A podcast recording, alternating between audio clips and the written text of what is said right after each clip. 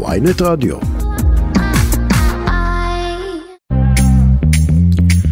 שלום לכם, אה, אתם שוב איתנו בכסף חדש, התוכנית הכלכלית היומית של ynet רדיו. אה, פה אנחנו מדברים על כל מה שמשפיע על הכיס של כולנו. אני צחי שדה, אה, עורך התוכנית היום הוא דן רבן, וצי שילוח על הביצוע הטכני. ומה יש לנו היום, תוכנית עמוסה? ננסה להבין מה זה בכלל חוק ההסדרים, ומה מחכה לנו שם בפנים הפעם. נשמע מאחד החוקרים ברשות המיסים על פרשת המיליארד השחור שנחשפה היום. נבדוק מה משמעות פסק הדין של העליון שקבע שאסור להציג מחירים מופרזים רק כדי לתת הנחות? ננסה להבין האם יבואניות גדולות כמו דיפלומט ושסטוביץ' ייאלצו לוותר על חצי מהמכירות שלהם, וגם נבדוק האם אנחנו לקראת ירידה משמחת במחירי השכירות. אז עכשיו אני רוצה לומר שלום לגד ליאור, הכתב והפרשן הכלכלי של ynet וידיעות אחרונות. גד, מה נשמע? נשמע טוב יחסית. נשמע, תחכה, עוד לא התחלנו לדבר, תכף נראה אם, אם זה יישמע טוב גם בהמשך. Uh, תגיד, לפני שאנחנו מדברים על חוק ההסדרים ושר האוצר סמוטריץ' וכל מיני דברים כאלה שקורים עכשיו, uh, התפטר היום המפקח על הבנקים, uh, יאיר אבידן, אחרי שלוש שנים במקום חמש, נכון? קדנציה בבנק ישראל זה חמש, חמש שנים. ואנחנו יודעים, אנחנו, הסיבה הרשמית כמובן, אנחנו יודעים, הוא התפטר כדי להיות אה, אה, עם משפחתו, כי הוא הגיע לאיזשהו מיצוי. אנחנו יכולים אולי לנחש דברים אחרים על איך, על למה הוא התפטר? אתה יודע, אנחנו, אני, אני לא רוצה אה, אה, להכניס אותך לפינה, אבל, אה, אבל קורים כל מיני דברים אה, אה, במדינה לאחרונה. אז בוא נגיד ככה, אחרי שהיו כמה פרסומים עכשיו, שכאילו הוא אה, מתפטר בגלל שלמשל לא קיבלו את דעתו בעניין הפרדת קל מדיסקונט, הוא היה שם במיעוט mm-hmm. וכולי. אני פניתי ממש בחמש דקות האחרונות עוד פעם לבנק ישראל, והם אמרו חד וחלק, אנחנו חד וחלק מכחישים את זה. הוא אחרי שלוש שנים החליט ללכת הביתה, אי אפשר להגיד לו תישאר אם הוא לא רוצה, אין לזה שום קשר לא לרפורמה ולא להחלטות. עכשיו, הרי אנחנו לא יודעים מה נמצא בראשו של אדם. Mm-hmm. אני מניח שמשהו טרד את מנוחתו, אני, אנחנו, הוא לא מאשר את זה, אבל yeah. כן. פתאום פורשים שנתיים לפני, אז יכול להיות שיש משהו ברקע. אנחנו רק מזכירים שבזמן האחרון יש הרבה מאוד uh, עניינים שהמפקח על הבנקים uh, טיפל בהם, בין היתר כאמור ההפרדה הזאת כן, בין ששם הוא התנגד באופן מפורש לסיפור הזה, ו- ושר האוצר לא, לא קיבל את דעתו. נכון, הוא, הייתה ועדה, הוא היה היחיד שהתנגד, זאת אומרת, התנגד להפרדה. כן. נזכיר למאזינים שיש פה החלטה להפריד את קל מכרטיסי אשראי אחרי שבנק mm-hmm. לאומי ובנק הפועלים כבר הופרדו מכרטיסי האשראי שלהם והשאירו רק את דיסקונט. והוא התנגד, הוא טען שזה לא נכון לעשות ושזה לא ישפיע אה, בכלל על הלקוחות לטובה וכך הלאה. בסדר, הוא היה בדעת כן. מיעוט, קיבל אותה, אמר אני מקבל אותה. אבל כאמור, הוא לא... אה, אומר כרגע שפרישתו נובעת מהעניין הזה או מעניין אחר. כמובן שברקע יש כרגע רפורמה משפטית וכל מיני דברים אחרים. כן, גם יש, גם יש האמת, אה, צריך לומר שיש גם טענות לגבי אה, זה שהבנקים לא מגלגלים את הריבית שעולה לפקדונות, וזה גם חלק מהדברים שהמפקח על הבנקים אה, מטפל בהם. לא, כמובן שאנחנו אומרים שבגלל זה הסיפור, אבל, אבל זה גם משהו שהמפקח הבא יצטרך להתייחס אליו, אני מניח. כן, בעניין הזה אגב, יש היום כל מיני שמועות, ידיעות, אה, ששר האוצר רוצה לפעול לכך שהבנקים אה, ישלמו ריבית, לפחות חלקית, חצי אחוז, משהו כזה, על... אה, על היתרה של אנשים בחשבונות העו"ש, ובנק ישראל אומרים חד וחלק, זאת סמכות שלנו, אנחנו מחליטים בעניין הזה, ולא כל כך מרוצים, אז זה לא עניין של מפקח על הבנקים, זה עניין שבין בנק ישראל לאוצר בכלל, כשהאוצר לפעמים מתערב בעניינים שהם בסמכות בנק ישראל, שכידוע הוא גוף עצמאי לחלוטין, למשל, אסור לאף אחד להשפיע עליו בנושא של גובה הריבית במשק, רק בנק ישראל מחליט מה יהיה גובה הריבית. כן, הייתה ו... התנגשות גם עם, עם יושב ראש ועדת הכספים גפני, נכון. בפעם השנייה השבוע אה, ביחד עם, לגבי הנושא הזה של הריבית של המשכנתאות, נכון? כן, הוא רוצה בשבוע הבא להגיש את הצעת החוק שלו, שאומרת בעצם ששני דברים, אחד, שאנחנו, שאנחנו נהיה אזרחים משני סוגים, זאת אומרת סוג אחד של אזרחים אה, יקפיאו לו את המשכנתאות, את הריבית, והסוג האחר לא, ודבר הנוסף הוא עצם העובדה בכלל להקפיא משק... את הריבית על משכנתאות. האם אנחנו יכולים לתאר לעצמנו שנעשה משהו מאוד היפותטי, שבנק ישראל מעלה בחודשים הקרובים בגלל המצב, אינפלציה בשלושה אחוזים את הריבית, את הריבית שלו. האם יכול להיות שהבנקים לא יעלו את הריבית ויפסידו כסף? הרי זה כבר שיעור גבוה. אז תראה, לכן, זה... ההצעה הזאת לא נראה שהיא יכולה להתקבל. וגם ולגבי הריבית על העו"ש, כמו שאתה אומר, זו הצעה שהיא ריאלית? הרי היו דיבורים על זה בעבר, נכון? אה, נכון, אה, קודם כל יש פה, ודיברתי עם אחד מאנשי הבנק לפני כמה ימים, הוא אמר שיש פה בכלל בעיה מחשובית, הרי אנשים כל יום משנים פה, המחשבים התפוצצו מרוב חישובים, היום הוצאת 100 שקל, מחר אתה מכניס 300 שקל, קיבלת את המשכורת, לא קיבלת, שילמת חשבון חשמל, כל רגע זה ישתנה, פה תקבל 40 אגורות אה, אה, אה, ריבית, פה תקבל 22 כן, טוב, זה אני מניח ש... שאפשר למצוא פתרונות לדבר הזה, השאלה אם רוצים, גם אפשר, אתה יודע, לשים את זה באיזשהו כן, משהו אחר. כן, אגב, איך האזרחים בדיוק אה, יעקבו אחרי זה, אתה כן. יכול לעקוב כל יום, כן, החשבון שלך משתנה, האם קיבלת ושיעור הריבית השתנה, והאם אה, אלף אחד דברים. נכון, תראה, זה מתחבר אבל באמת לעניין, הזכרת באמת את ה, שזה בעצם איזשהו משהו שהוא בין האוצר לבנק ישראל ולעצמאות של בנק ישראל, והרי גם סמוטריץ' לפני שבוע, אם אני לא טועה, התייחס לסיפור הזה ו, אה, ב, ב, אצל יועצי המשכנתאות, וגם סוג של... אה, אה, האשים את בנק ישראל, הוא לא האשים, אבל הוא אמר, אה, בנק ישראל עשה טעות אה, כשהוא, נכון. כשהוא שינה את, אה, את ריבית הפריים של הזה, ואז הוא אחר כך רמז, ודיברנו על זה עם, עם יושב ראש התאחדות יועצי משכנתאות אחר כך, שהוא רמז שבעצם הסיפור הזה של... הוא, בנק ישראל בעצם יכול להיות שחקן פה בשוק, מבחינתו הוא יכול להיות שחקן בשוק, אבל הוא לא צריך לקחת אחריות, שזה מתחבר כמובן עם ה, באיזשהו מובן עם הרפורמה המשפטית של האם אה, אה, לתת למי שנבחר ולא, ומקבל, זאת אומרת, ו, וצריך לשאת באחריות לקבל את ההחלטות. אני חושב שזה איזשהו משהו שמלווה אותנו כל הזמן בשבועות האחרונים. נכון, וצריך לזכור פה היטב היטב שאחד הדברים החשובים ביותר בעולם וגם בארץ הוא העצמאות של בנק ישראל, לא להתערב במהלכיו, כי אחרת תהיה רע מאוד, תאר לך שיש עכשיו איזו מהפכה משפטית, תהיה מהפכה כלכלית, והממשלה תורה לנגיד אם להעלות ריבית, להוריד ריבית, לקנות דולרים, לא לקנות, כמובן שאסור שזה יקרה, ובמדינות שניסו לעשות את זה, הייתה קטסטרופה, היו כמה מדינות בדרום אמריקה שזה קרה, היה ניסיון, לא רק ניסיון, זה נעשה בטורקיה להתערב בהחלטות של הנגיד על ידי ארדואן ואחרים. Mm-hmm. זה כמובן מצב שלא יעלה על הדעת, בנק ישראל חייב להיות עצמאי וצריך לנהל את העניינים של המדינה רק על פי עניין אחד, וזה הכלל הקובע בבנק ישראל, הוא אחראי על היציבות במשק. על, כמובן גם על הבנקים שהם לא יתמוטטו, על היציבות במשק, יציבות המחירים, לכן הוא מעלה מריבית, מוריד ריבית, קונה דולרים, מוכר דולרים, זאת אחריותו ואסור להתערב בזה.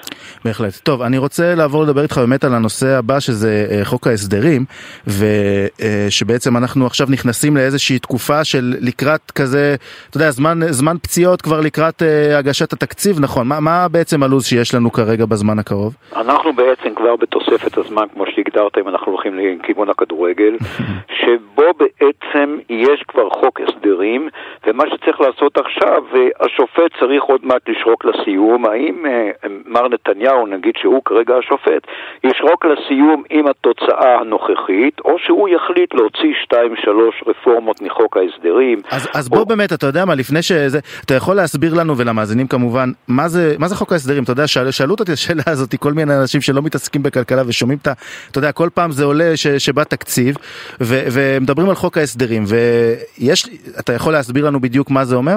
כן, חוק ההסדרים בעצם, זאת הייתה המצאה של אה, שר האוצר המנוח אה, מודעי, יצחק מודעי, כאשר אה, המשק היה במצבו אה, כנראה החמור ביותר אי פעם, ושזה אומר אינפלציה של כמעט 500 אחוז, אובדן שליטה של הממשלה על מה שמתרחש mm-hmm. במשק, ואז הם המציאו או יזמו או גיבשו תקציב וחוק צמוד אליו, קראו לו חוק ההסדרים, שבו בעצם היו הרבה מאוד רפורמות שהיו אמורות להציל את המשק מהמצב הנורא של 500 אחוז אינפלציה, mm-hmm. וראו מה טוב, זאת אומרת, כל מיני אה, החלטות שהיו צמודות לתצמיד, לתפק, לתקציב, הצליחו, לומדים את זה היום באוניברסיטאות ברחבי העולם, ולמעשה...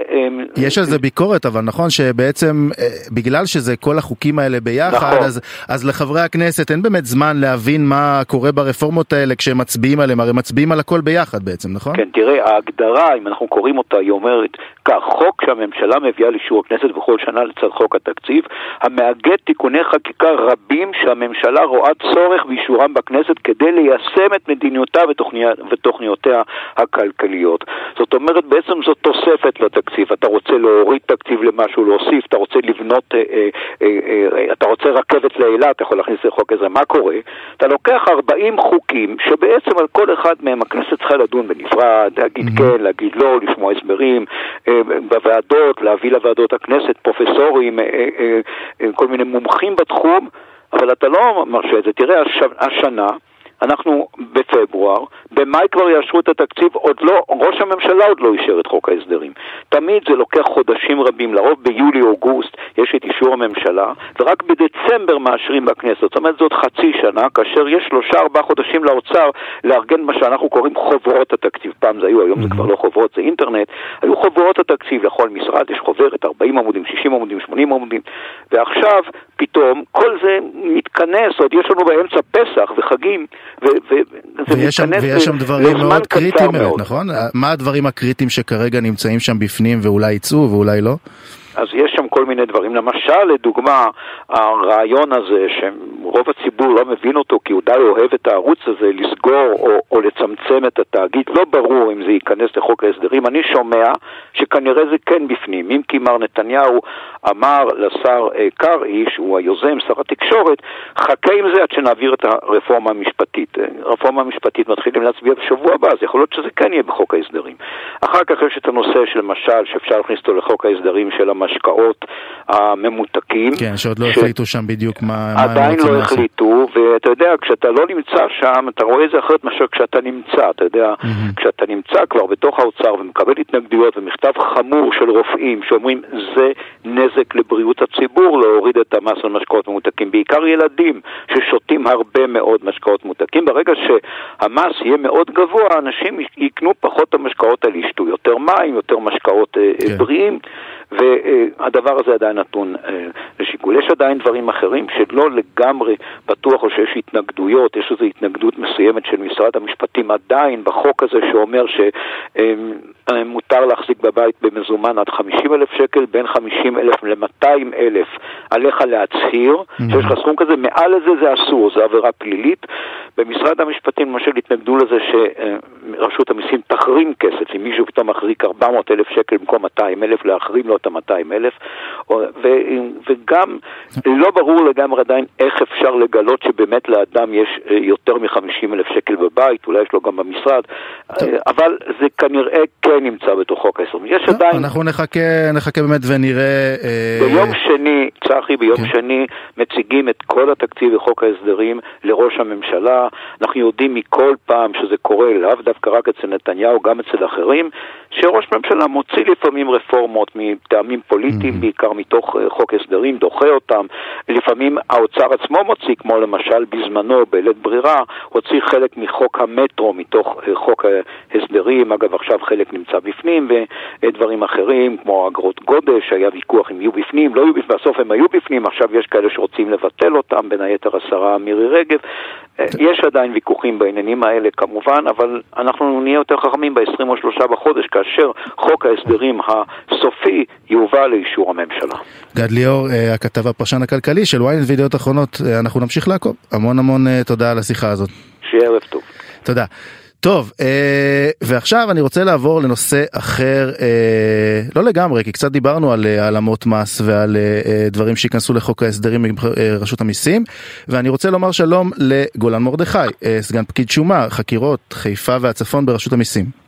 שלום רב, צחי, שלום רב. אהלן, טוב, אז, אז אני רוצה לדבר איתך באמת על, ה, על הפרשה הדי אה, אה, מטורפת אפשר להגיד אולי אפילו, שנחשפה היום, איזה פשיטת ענק על ארגון ש... אה, אה, ארגון פשיעה אפשר לומר, נכון? ש, שבעצם חלק, ממ, חלק ממה שהוחרם שם זה מיליארד, זה, זה מיליארד שקלים אה, בהון שחור, או שזה עוד לא הוחרם כל הסיפור הזה וחושבים שיש בעצם?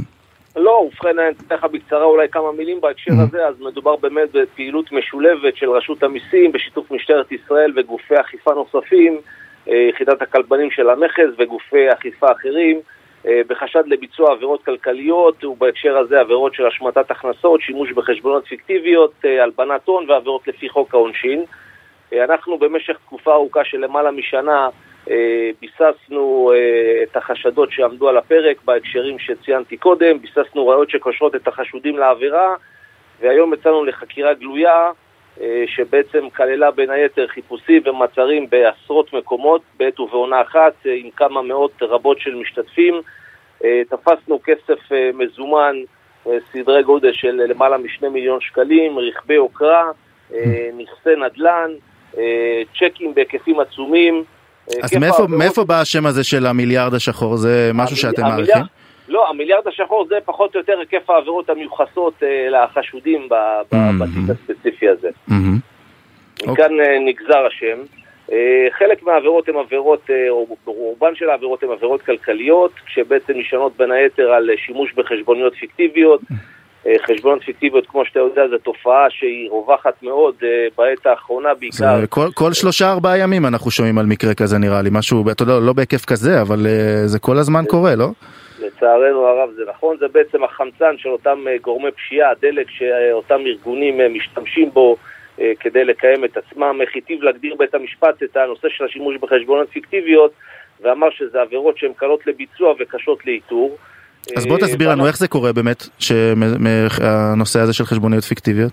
איך אתם בודקים? איך, איך, איך עושים את זה העבריינים?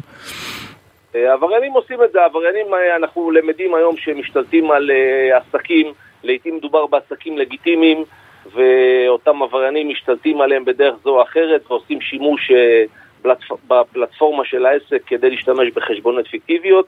מקרים אחרים יכולים להיות באמצעות קופים, כך אנחנו נוהגים לכנות אותם, אנשים שעומדים אה, בראש אה, חברה מסוימת או עסק מסוים, ואותם אה, גורמי פשיעה משתלטים על אותה פעילות עסקית ומשתמשים בחשבוניות פיקטיביות. כל מה שצריך זה ללכת ולהדפיס פנקס ולהתחיל להפיץ חשבוניות. אנחנו ברשות המיסים פיתחנו מספר מנגנונים כדי לאתר את הכשל הזה או את העבירה הזאת בהקדם, אבל גם גורמי הפשיעה מתחכמים. והם אה, נוהגים להחליף אישויות, להחליף חברות אה, לעיתים אה, קרובות, ולכן גם התופעה הזאת תופעה שמתרחבת. אז ההחרמות ואנחנו... אבל הנרחבות האלה היום זה, אתה יכול להגיד שזה טיפה בים? זה כמה באמת, על כמה הון שחור אנחנו מדברים היום לפי הערכות? ביחס, ביחס לאותו ארגון זה לא טיפה בים, ביחס לאותו ארגון זה, זה פרשה מאוד גדולה, היקפים הם היקפים עצומים, זה בהחלט לא טיפה בים, mm-hmm. ואנחנו בהחלט תקווה שגורמי פשיעה אחרים יראו מה אנחנו מסוגלים לעשות, לאן אנחנו מסוגלים להגיע, ובאיזה אמצעים אה, אנחנו משתמשים, גם בהיבט של החשיפה וגם בהיבט אה, של החקירה בסופו של יום, ואני מקווה שבית המשפט גם ייתן, את, אה, ייתן עונשים כבדים ואולי זה גם יגרום לאיזושהי הרתעה שתוביל לכך שנצמצם את השימוש בחשבונות פיקטיביות ואת עבירות המס בכלל. איך אתם באמת אה, מאתרים כזה דבר? איך אתם מגיעים למשהו, זה, אני מניח כמובן, זו חקירה משולבת עם, אה, עם, עם המשטרה והכל, אבל לזהות חשבונית שהיא לא אמיתית לצורך העניין, איך, איך אפשר להגיע, איך אפשר להוכיח כזה דבר? תראה, היום ברשות המיסים פיתחו מנגנון שבעצם עושה הצלבות בין החשבוניות, גם של מי שהוציא את החשבונית וגם של מי שדורש אותה, כזה אותה בספרים שלו, אז יש איזשהו מנגנון שנותן לנו אינדיקציה אה, טיפה יותר ברורה ויותר נהירה ומהירה ביחס לאפשרות שמדובר בחשבונות פיקטיביות. יש לנו עוד אה, כלים שלנו שאנחנו פיתחנו עם השנים, גם BI וגם כלים אחרים שאנחנו באמצעותם כן מאתרים את האפשרות שנעשתה פעילות בחשבונית פיקטיבית. אה, כמובן שגם אמצעים טכנולוגיים מגוונים שאנחנו משתמשים בהם ואני לא אפרט אותם כאן, כן. וכמובן גורמים מודיעיניים כאלו ואחרים שאנחנו גם נעזרים בהם. נותנים לנו את האינדיקציות הברורות האלה ואנחנו משתדלים לטפל בזה בהקדם האפשרי. עכשיו תגיד, זה תמיד מעניין אותי, הכסף שאתם מחרימים, הרי הכסף, המכוניות, יש שם מדובר בסיפור היום ב-15 מכוניות יוקרה, נכון? אה, משהו כן. כזה בינתיים, אני אולי אהיה יותר, אני לא יודע. כן. מה באמת עושים עם הכסף הזה? הוא הרי מחולט, מתי הוא באמת משוחרר לקופת המדינה? איך זה עובד הדבר הזה? אז באמת, אה, מאחר ומדובר בעבירות שתכליתן הן אה, תכלית כלכלית, אז המטרה המיידית היא בעצם פגיעה בכיס אה, של מי שביצע את אותן עבירות, מה שנקרא בשפה של, של הלבנת ההון, הוצאת בלעו של הגזלן מפיו. זו בעצם המטרה, איך אנחנו בעצם נוציא את בלעו של הגזלן מפיו. בשלב הראשון כמובן שמדובר בעיקולים זמניים, שאנחנו מעקלים בהתאם לחוק איסור, זה בעצם תפיסה זמנית בהתאם לחוק איסור הלבנת הון, mm-hmm. ואותה תפיסה זמנית, אחרי, אחרי שמגישים כתב אישום, וכמובן יש הרשעה, הופכת אה, עם הזמן להיות כבר אה, אה, תפיסה מוחלטת של המדינה, והכסף עובר לרשות המדינה. בכל מקרה, בתווך, בין לבין, אז כמובן שיש את היבטי המס, שגם אנחנו לא נשארים אדישים לאירוע מלבד עבירות הלבנת ההון, אנחנו גם מוציאים שומות. לפעמים שומות מיידיות לפי סעיף 194 לפקודה, שבעצם הסעיף מאפשר לנו לתפוס מיד כסף ולהעביר אותו לקופת מס הכנסה לטובת אותן חובות שנוצרו אגב הפעילות הכלכלית האסורה, mm-hmm. כך שבעצם חלק ניכר מהכספים, גם שתפסנו וגם בכלל, בסוף נשארים וחוזרים למדינה. הבנתי, אז בוא, בוא נסיים באמת בשאלה של כמה היום הערכה על, על ההון השחור במדינה? כמה אנחנו חושבים שלא, שאנחנו, שאתם לא מכירים, שאנחנו לא מכירים שקיים כזה? אני באמת לא יודע, הערכות מדברות, יש, יש הערכות שמדברות על שלושה מיליארד ויש הערכות שמדברות על עשרים מיליארד, האמת אני לא הגורם לשאול את זה, אבל אתה רואה שהמנעד של הערכה הנמוכה מול הגדולה זה מנעד מאוד רחב, ואני לא הדמות להשיב על השאלה הזאת, אבל בהחלט יש כלכלה שחורה, ואנחנו מנסים לטפל בה כמה שאנחנו יכולים. ואני מניח שיש עוד דברים כאלה על הכוונת גם בהמשך, שאנחנו נגלה אותם. כל הזמן, כל הזמן. גולן מרדכי, סגן פקיד שומה, חקירות, חיפה והצפון ברשות המיסים, המון המון תודה על השיחה הזאת. תודה רבה, צחי, יום טוב. יום טוב. טוב, אנחנו יוצאים להפסקה מוזיקלית קצרה וחוזרים לכסף חדש. טוב, אתם שוב איתנו בכסף חדש, התוכנית הכלכלית של ynet רדיו, ואני, לפני שאנחנו ממשיכים, אני רק רוצה להזכיר לכם שאם אתם רוצים להאזין לתוכנית בהאזנה מאוחרת, לכל התוכניות בכלל והרעיונות, אתם יכולים לעשות את זה במתחם הרדיו, באתר ynet או בכל אפליקציות הפודקאסטים המובילות. אתם פשוט מחפשים כסף חדש בשורת החיפוש, ויכולים להאזין לנו בכל מקום ובכל מכשיר. ואם אתם מאזינים לנו כפודקאסט, אל תשכחו לדרג אותנו וללחוץ עוקב על מנת לקבל עדכון לכל תוכנית חדשה שעולה. ועכשיו אני רוצה לומר שלום לעורכת הדין אילנה מזרחי, מנהלת מחלקת ייעוץ וחקיקה ברשות להגנת הצרכן וסחר הוגן. שלום, שלום רב לך ולכל המאזינים. אהלן, עורכת הדין מזרחי. טוב, אנחנו רוצים לדבר על uh, פסק דין של העליון שיצא אתמול, אם אני לא טועה, uh, שהוא נגע בזה שבחברות הקרמיקה uh, בעצם uh, מציגים לנו uh, מחירים מופרזים כדי להגיד לנו אחר כך שהם נותנים לנו הנחות ושהדבר הזה הוא לא מתקבל, הוא הטעיה, נכון? נכון, הוא, אז נכון, אנחנו בעצם מדברים על איזושהי בקשת אישור שהגיעה דרך בקשת רשות לעליון, בעצם בית המשפט העליון דן, דן בפרקטיקה הזאת שבה אותן, אותם עוסקים מציגים מחירים מאוד מנופחים ומהם גוזרים הנחות. אבל בעצם אנחנו מדברים כאן על שתי הפרות. מאיפה זה נולד הסיפור הזה באמת? זה התחיל בתביעות ייצוגיות, נכון? ש... נכון, נכון, זה התחיל בבקשת אישור לתובנה ייצוגית שהוגשה למחוזי ואושרה שם, mm-hmm. ואז בעצם שישה מהעוסקים הגישו בקשת רשות ערעור לבית המשפט העליון, שהוא ביקש את עמדת הרשות להגנת הצרכן וקיבל אותה. Mm-hmm. העמדה שאנחנו הגשנו בעצם הייתה התנגדות מאוד נחרצת לפרקטיקה הזאת, שבה מציגים מחיר מנופח, שממנו גוזרים את ההטבה, את ההנחה. מתוך הבנה שזה בעצם מהווה אה, הפרה של שתי הוראות מאוד מאוד משמעותיות בחוק הגנת הצרכן. ההוראה הראשונה אה, זה הוראה 17ב' שהיא מדברת על הצגת מחיר כולל, וההוראה השנייה היא בעצם הטעיה, שכאן אנחנו בעצם מדברים על שתי הטעיות. יש כאן גם הטעיה לגבי המחיר הרגיל וגם לגבי ההטבה. בעצם כשאנחנו מדברים גם על הצגת מחיר וגם, וגם על הטעה, אנחנו מדברים שהמחיר כאן צריך להתייחס למחיר האמיתי. המחיר האמיתי זה שממש לא, אז איך אנחנו יודעים מה המחיר האמיתי? זאת השאלה האמיתית פה, נכון? הם יכולים להגיד לנו, תשמעו, אה, זה המחיר האמיתי שלנו, הנה, עכשיו אנחנו נותנים הנחה, לא?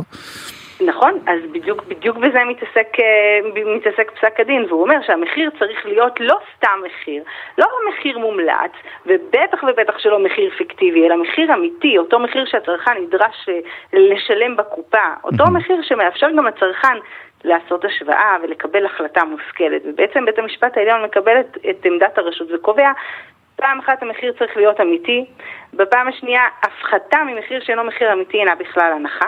הוא לא רואה בזה כהנחה, mm-hmm. והוא גם קובע עוד עניין שזה לא משנה ההפרש אם הוא גדול או קטן בין המחיר שסומן למחיר, ה, למחיר האמיתי, לא משנה איזה הפרש, כל הפרש מהווה הפרה של הוראות החוק. עכשיו, זה, זה, זה באמת אה, הגיע למצב הזה מכיוון שבחנויות האלה של הקרמיקה, שאני אגב מניח שזה לא קורה רק בענף הזה, בעצם נתנו הנחה תמיד? זאת אומרת, כאילו אף, אף אחד לא שילם את המחיר ש, שרשום על הפתק? הפרקטיקה שבעצם uh, מתנהלת שם זה שמוצג איזשהו מחיר שהוא כנראה גבוה בעשרות אחוזים מהמחיר שבפועל משלמים.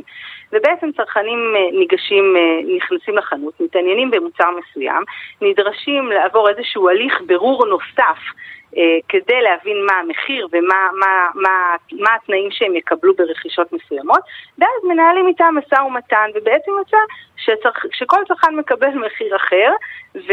אבל לכולם ניתנת הטבה מאוד משמעותית, שכמובן, לכאורה, אנחנו מדברים על הטבות שהן לכאורה, הן לא באמת הטבות, כי כשאני אומרת לך שמוצר מסוים אה, עולה 500 שקלים, אבל בפועל אני באמת מוכרת אותו ב-200, אז לא עשיתי פה שום הטבה. מה כן עשיתי? גרמתי לך לחשוב mm. שקיבלת הטבה.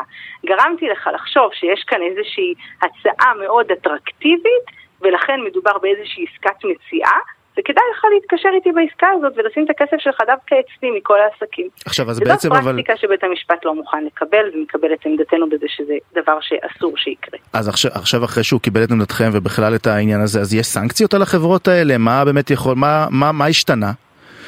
אז אה, קודם כל אה, הרשות אה, מבצעת אכיפה לאורך כל הדרך על, על הטיות ועל אי הצגת מחירים כוללים, אבל כאן באמת זה מקרה מאוד מיוחד, כי הוא מקרה שבא ו... ו שם מראה לעוסקים ואומר להם אין דבר כזה חליפה שנתפרת למידותיו של הצרכן.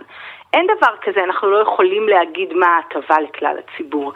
יש מוצר, יש מחיר, אפשר ורצוי לתת הנחה, אבל היא צריכה להיות הנחה שהיא הנחה אמיתית, ולא סתם גימיק שיווקי. עכשיו יש לזה משמעות באמת אז לשאר, זאת אומרת לכל חנות, לכל מקום, הרי דיברו פה על חברות קרמיקה, אבל זה כמובן לא, לא, לא נגמר שם. נכון, יש לזה משמעות גם בשוק הקרמיקה, אבל גם, בשו... גם בשווקים אחרים. אה, אני חושבת שהמשמעות העיקרית היא שהצרכ... שהעוסקים עכשיו מבינים ש... אין להם גיבוי לדבר הזה מבית המשפט, ודברים נאמרו בצורה מאוד מאוד, אה, אה, מאוד אה, ברורה וחד משמעית. בית המשפט מבין ומקבל גם את המחקרים שהצגנו בעמדה שהגישה הרשות, והוא מכיר בזה שיש נטייה קוגניטיבית של בני אדם, הוא קובע ממש, יש נטייה קוגניטיבית של בני אדם בעת קבלת החלטה לתת משקל נכבד למידע הראשוני שמוצג לו, ולכן מחיר הייחוס הוא, הוא המידע הראשוני שממנו נגזרת ההטבה, ולכן הצרכן קצת נופל בפח במקומות האלה. בטח, אם ולכן... נתנו לנו הנחה של 2,000 שקל ושילמנו 4,000 שקל, אז אנחנו מבסוטים, למרות שזה כנראה עוד צריך לעלות 3,000.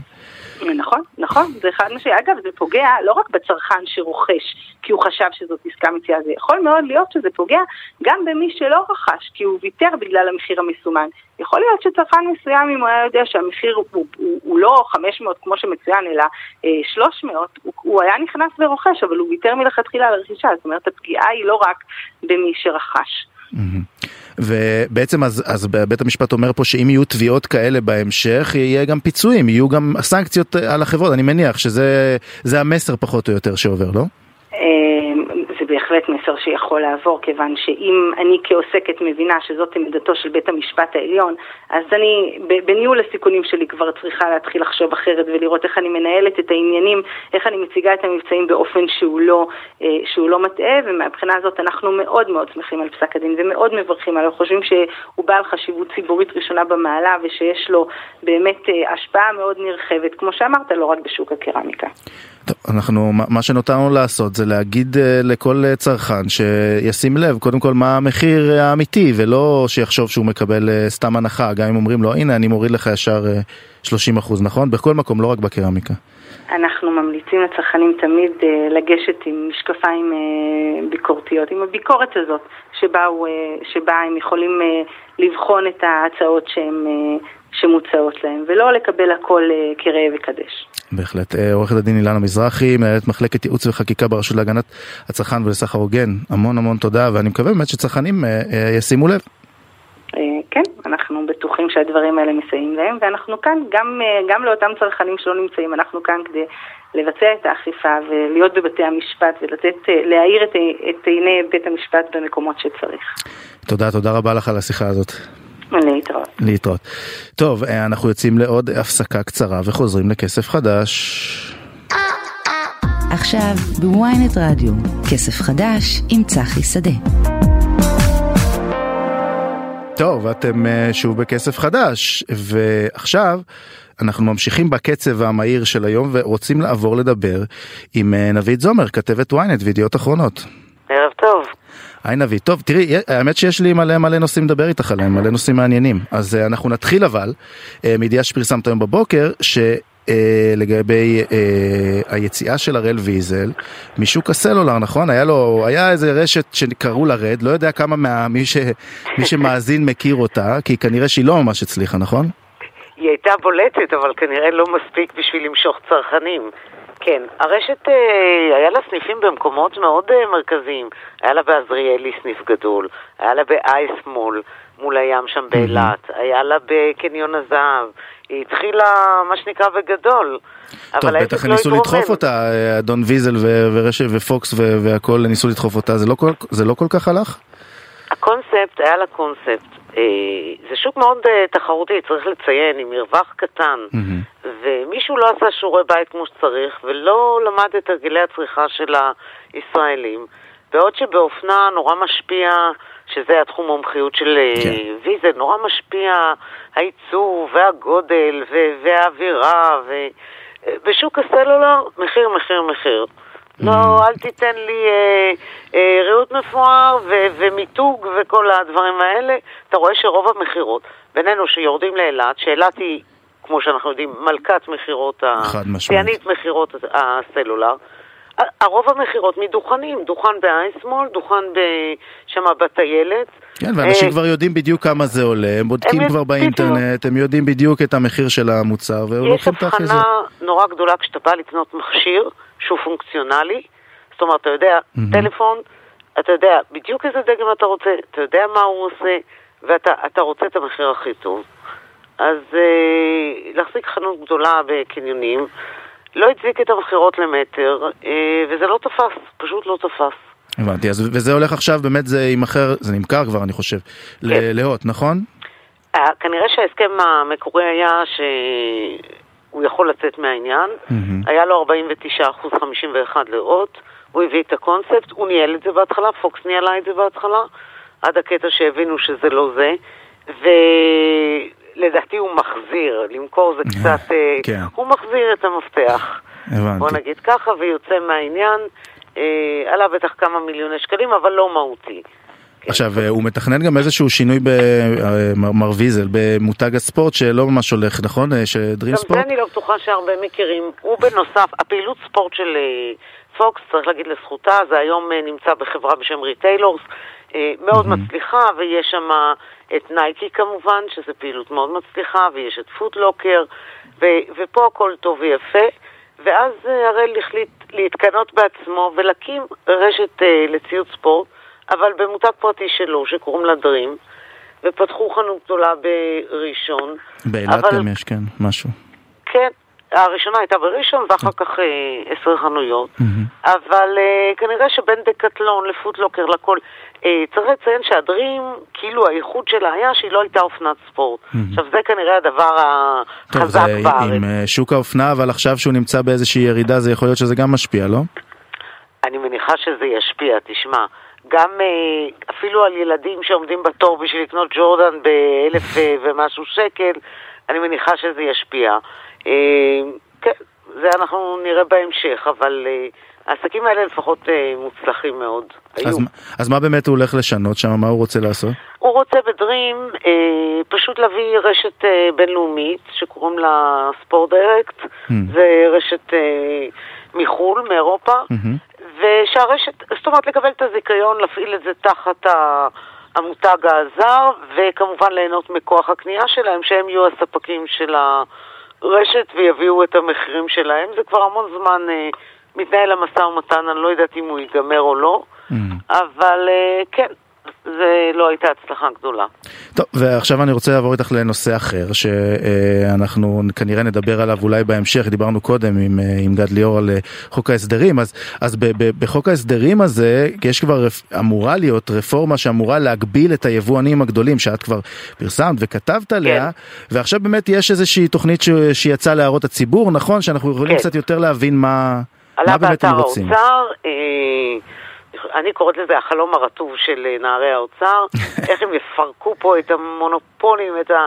אבל האמת שזה נוגע רק ליבואנים, ועוד יותר לדייק, זה נוגע לדיפלומט ושסטוביץ', שהיו המון זמן על הכוונת של האוצר, כי בעבודות שהאוצר... על הכוונת של הציבור גם, אני חושב, גם כן, בחודשים כן, האחרונים. אבל האוצר, פשוט בעבודות שהוא עשה, הרווחיות של החברות האלה, כך לפחות אה, הם טוענים, היא, היא יוצאת דופן ביחס לרווחיות המקובלת של אה, מתחרים בענף נגיד. Mm-hmm. וההצעה שלהם, אנחנו לא יודעים עוד אם זה יעבור, אם זה עומד מבחינה משפטית, כי זה לא כזה פשוט לבוא למישהו ולהגיד לו מהיום אתה לא עושה א', ב' וג' ומוותר על זיכיונות, אבל איך הם יגבירו את התחרות בתחום הזה?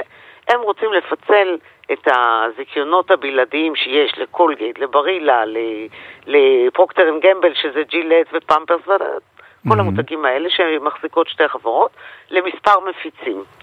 זאת אומרת, הם באים ואומרים, אם אתה רוצה להפיץ גם חברה גדולה אחת שהיא מעל 400 מיליון שקל מכירות בישראל ועוד חברות נוספות שיש לך, אתה צריך לוותר על 50% מהמכירות. Okay. אוקיי. זה אומר שהחברה היצרנית בחו"ל צריכה למנות מפיצים אה, נוספים. שלכאורה אמורים להתחרות במחיר עם ה, עם ה, בגלל שלא כולם, אה, לא יהיה יבואן בלעדי אחד, כאילו הם יתחרו אחד בשני, זאת נכון. המטרה, אני מניח. אני, אבל, אבל פה הלכאורה הוא במקום, כי אף אחד לא אמר שאם שסטוביץ יהיה לה עוד מפיץ, או לא יהיה לה, יהיה במקביל אליה מפיץ נוסף שקוראים לו הרשקוביץ, אז זה יוריד את המחיר של המוצר. כי מאחורי שניהם עומדת אותו חברה יצרנית בחו"ל. שהיא רוצה אין... להרוויח אותו דבר, אני מניח. אין לה עניין גדול לתמחר. אז מה שבאוצר מקווים, שעל המרווח של ה... התחרות תהיה במרווח של, של ה... המפיצים. כן, של המפיצים בארץ. הבנתי. אבל זה עוד חזון למועד נראה לי.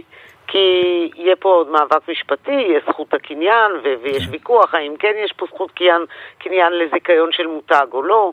טוב, תראי, אולי יהיה פסקת התגברות על הכל, יבטלו, ואז אה, יבטלו לא את צריך... כל חוקי היסוד, אז לא יהיה אה, חוק יסוד כבוד האדם, ולא אה, נכס וקניין, ובאמת כל אחד יוכל לעשות כתוב בעיניו.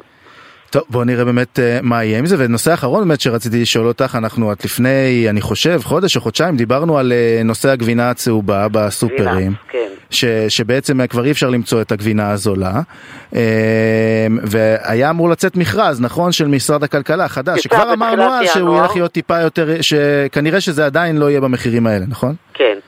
מה שקרה שבאמת לא היינו נביאים אלא פשוט זה קרה. וההצעות שהוגשו הן אה, לפחות ב-25% יותר גבוהות. בפעם שעברה זכו במכרז בגבינה צהובה בבלוקים במעדניה ב-27 שקל לקילו. Mm-hmm. עכשיו ההצעות הן כבר נעות אה, שלושה שקלים צפונה, שלוש עשרים, שלוש שלושים, וזה 25 ומעלה אחוז יותר.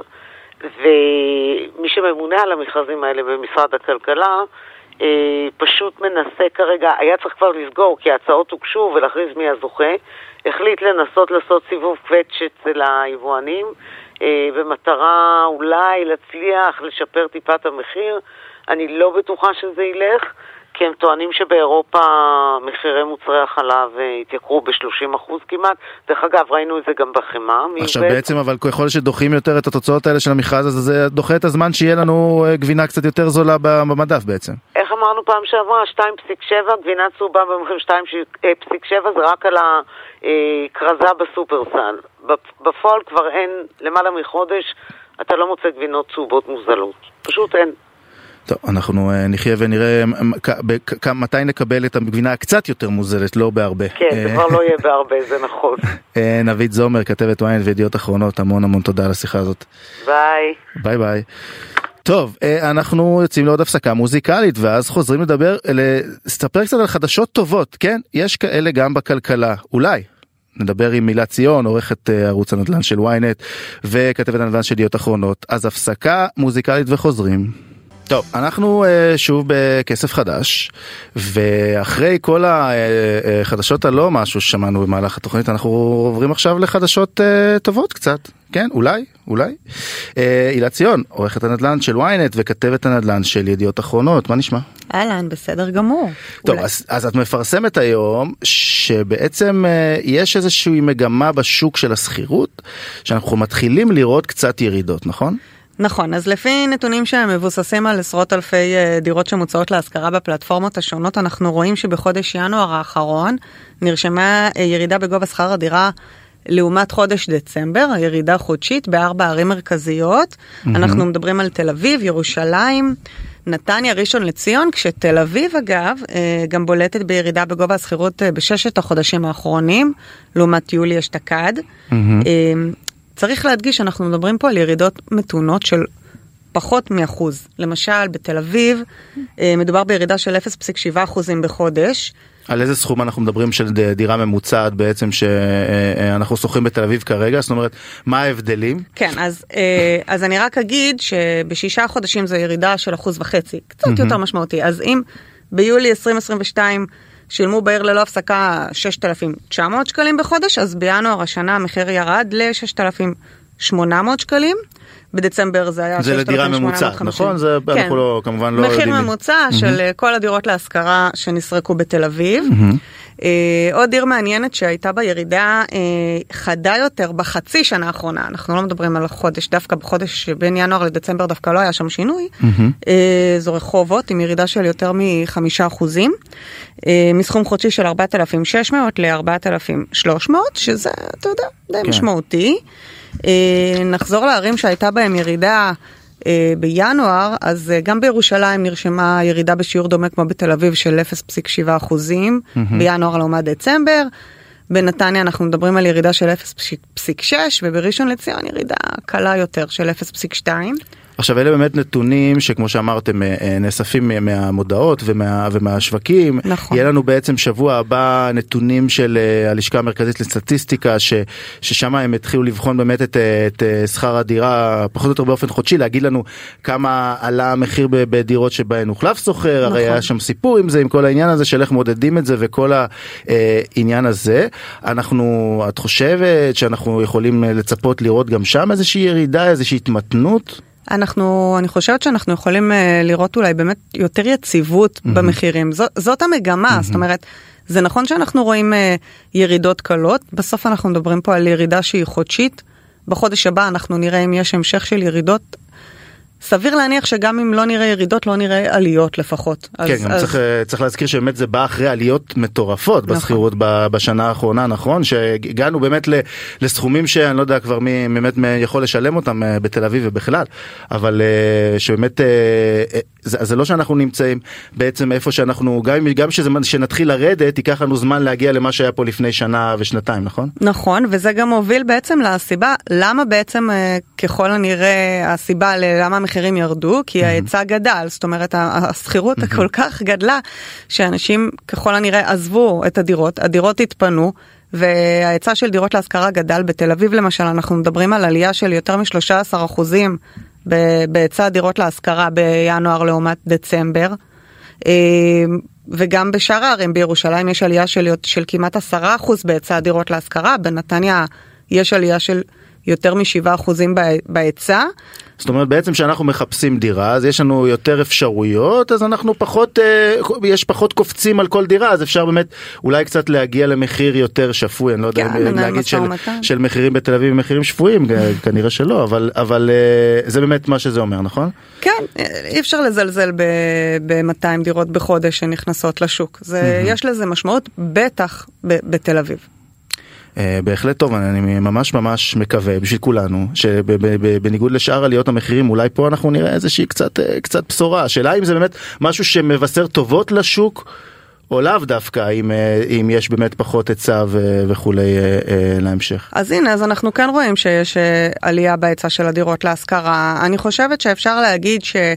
השוק כבר חוזר אולי לא למצבו הנורמלי, אבל mm. גם במחירי הדירות, לפחות במדד הקודם, כמו שאמרת, mm. שבוע הבא אנחנו נראה את המדד הבא, אה, אז לפחות גם במחירי הדירות אנחנו רואים שאומנם לא הייתה ירידה, אבל כן העלייה הייתה מתונה יותר, ובהחלט גם עליית הריבית יכול להיות שהשפיעה על המשכנתה, גם הייתה לזה איזושהי השפעה. טוב, אנחנו uh, נחכה ונראה, ואני רוצה להודות לך על השיחה הזאת. הילה ציון, עורכת הנדל"ן של ynet, כתבת הנדל"ן של ידיעות אחרונות. תודה לך. תודה רבה. טוב, הגענו uh, לסוף התוכנית שלנו של כסף חדש, וסיימנו גם עם כסף חדש להשבוע, כי אנחנו ביום uh, רביעי, מיד אחרינו uh, דודו ארז ויואב רבינוביץ' עם סיכום היום. Uh, תודה רבה לדן רבן על העריכה, לצלי שילוח על הביצוע הטכני, אני צחי שדה. המשך האזנה נעימה ושיהיה לכם המון כסף חדש. Bye.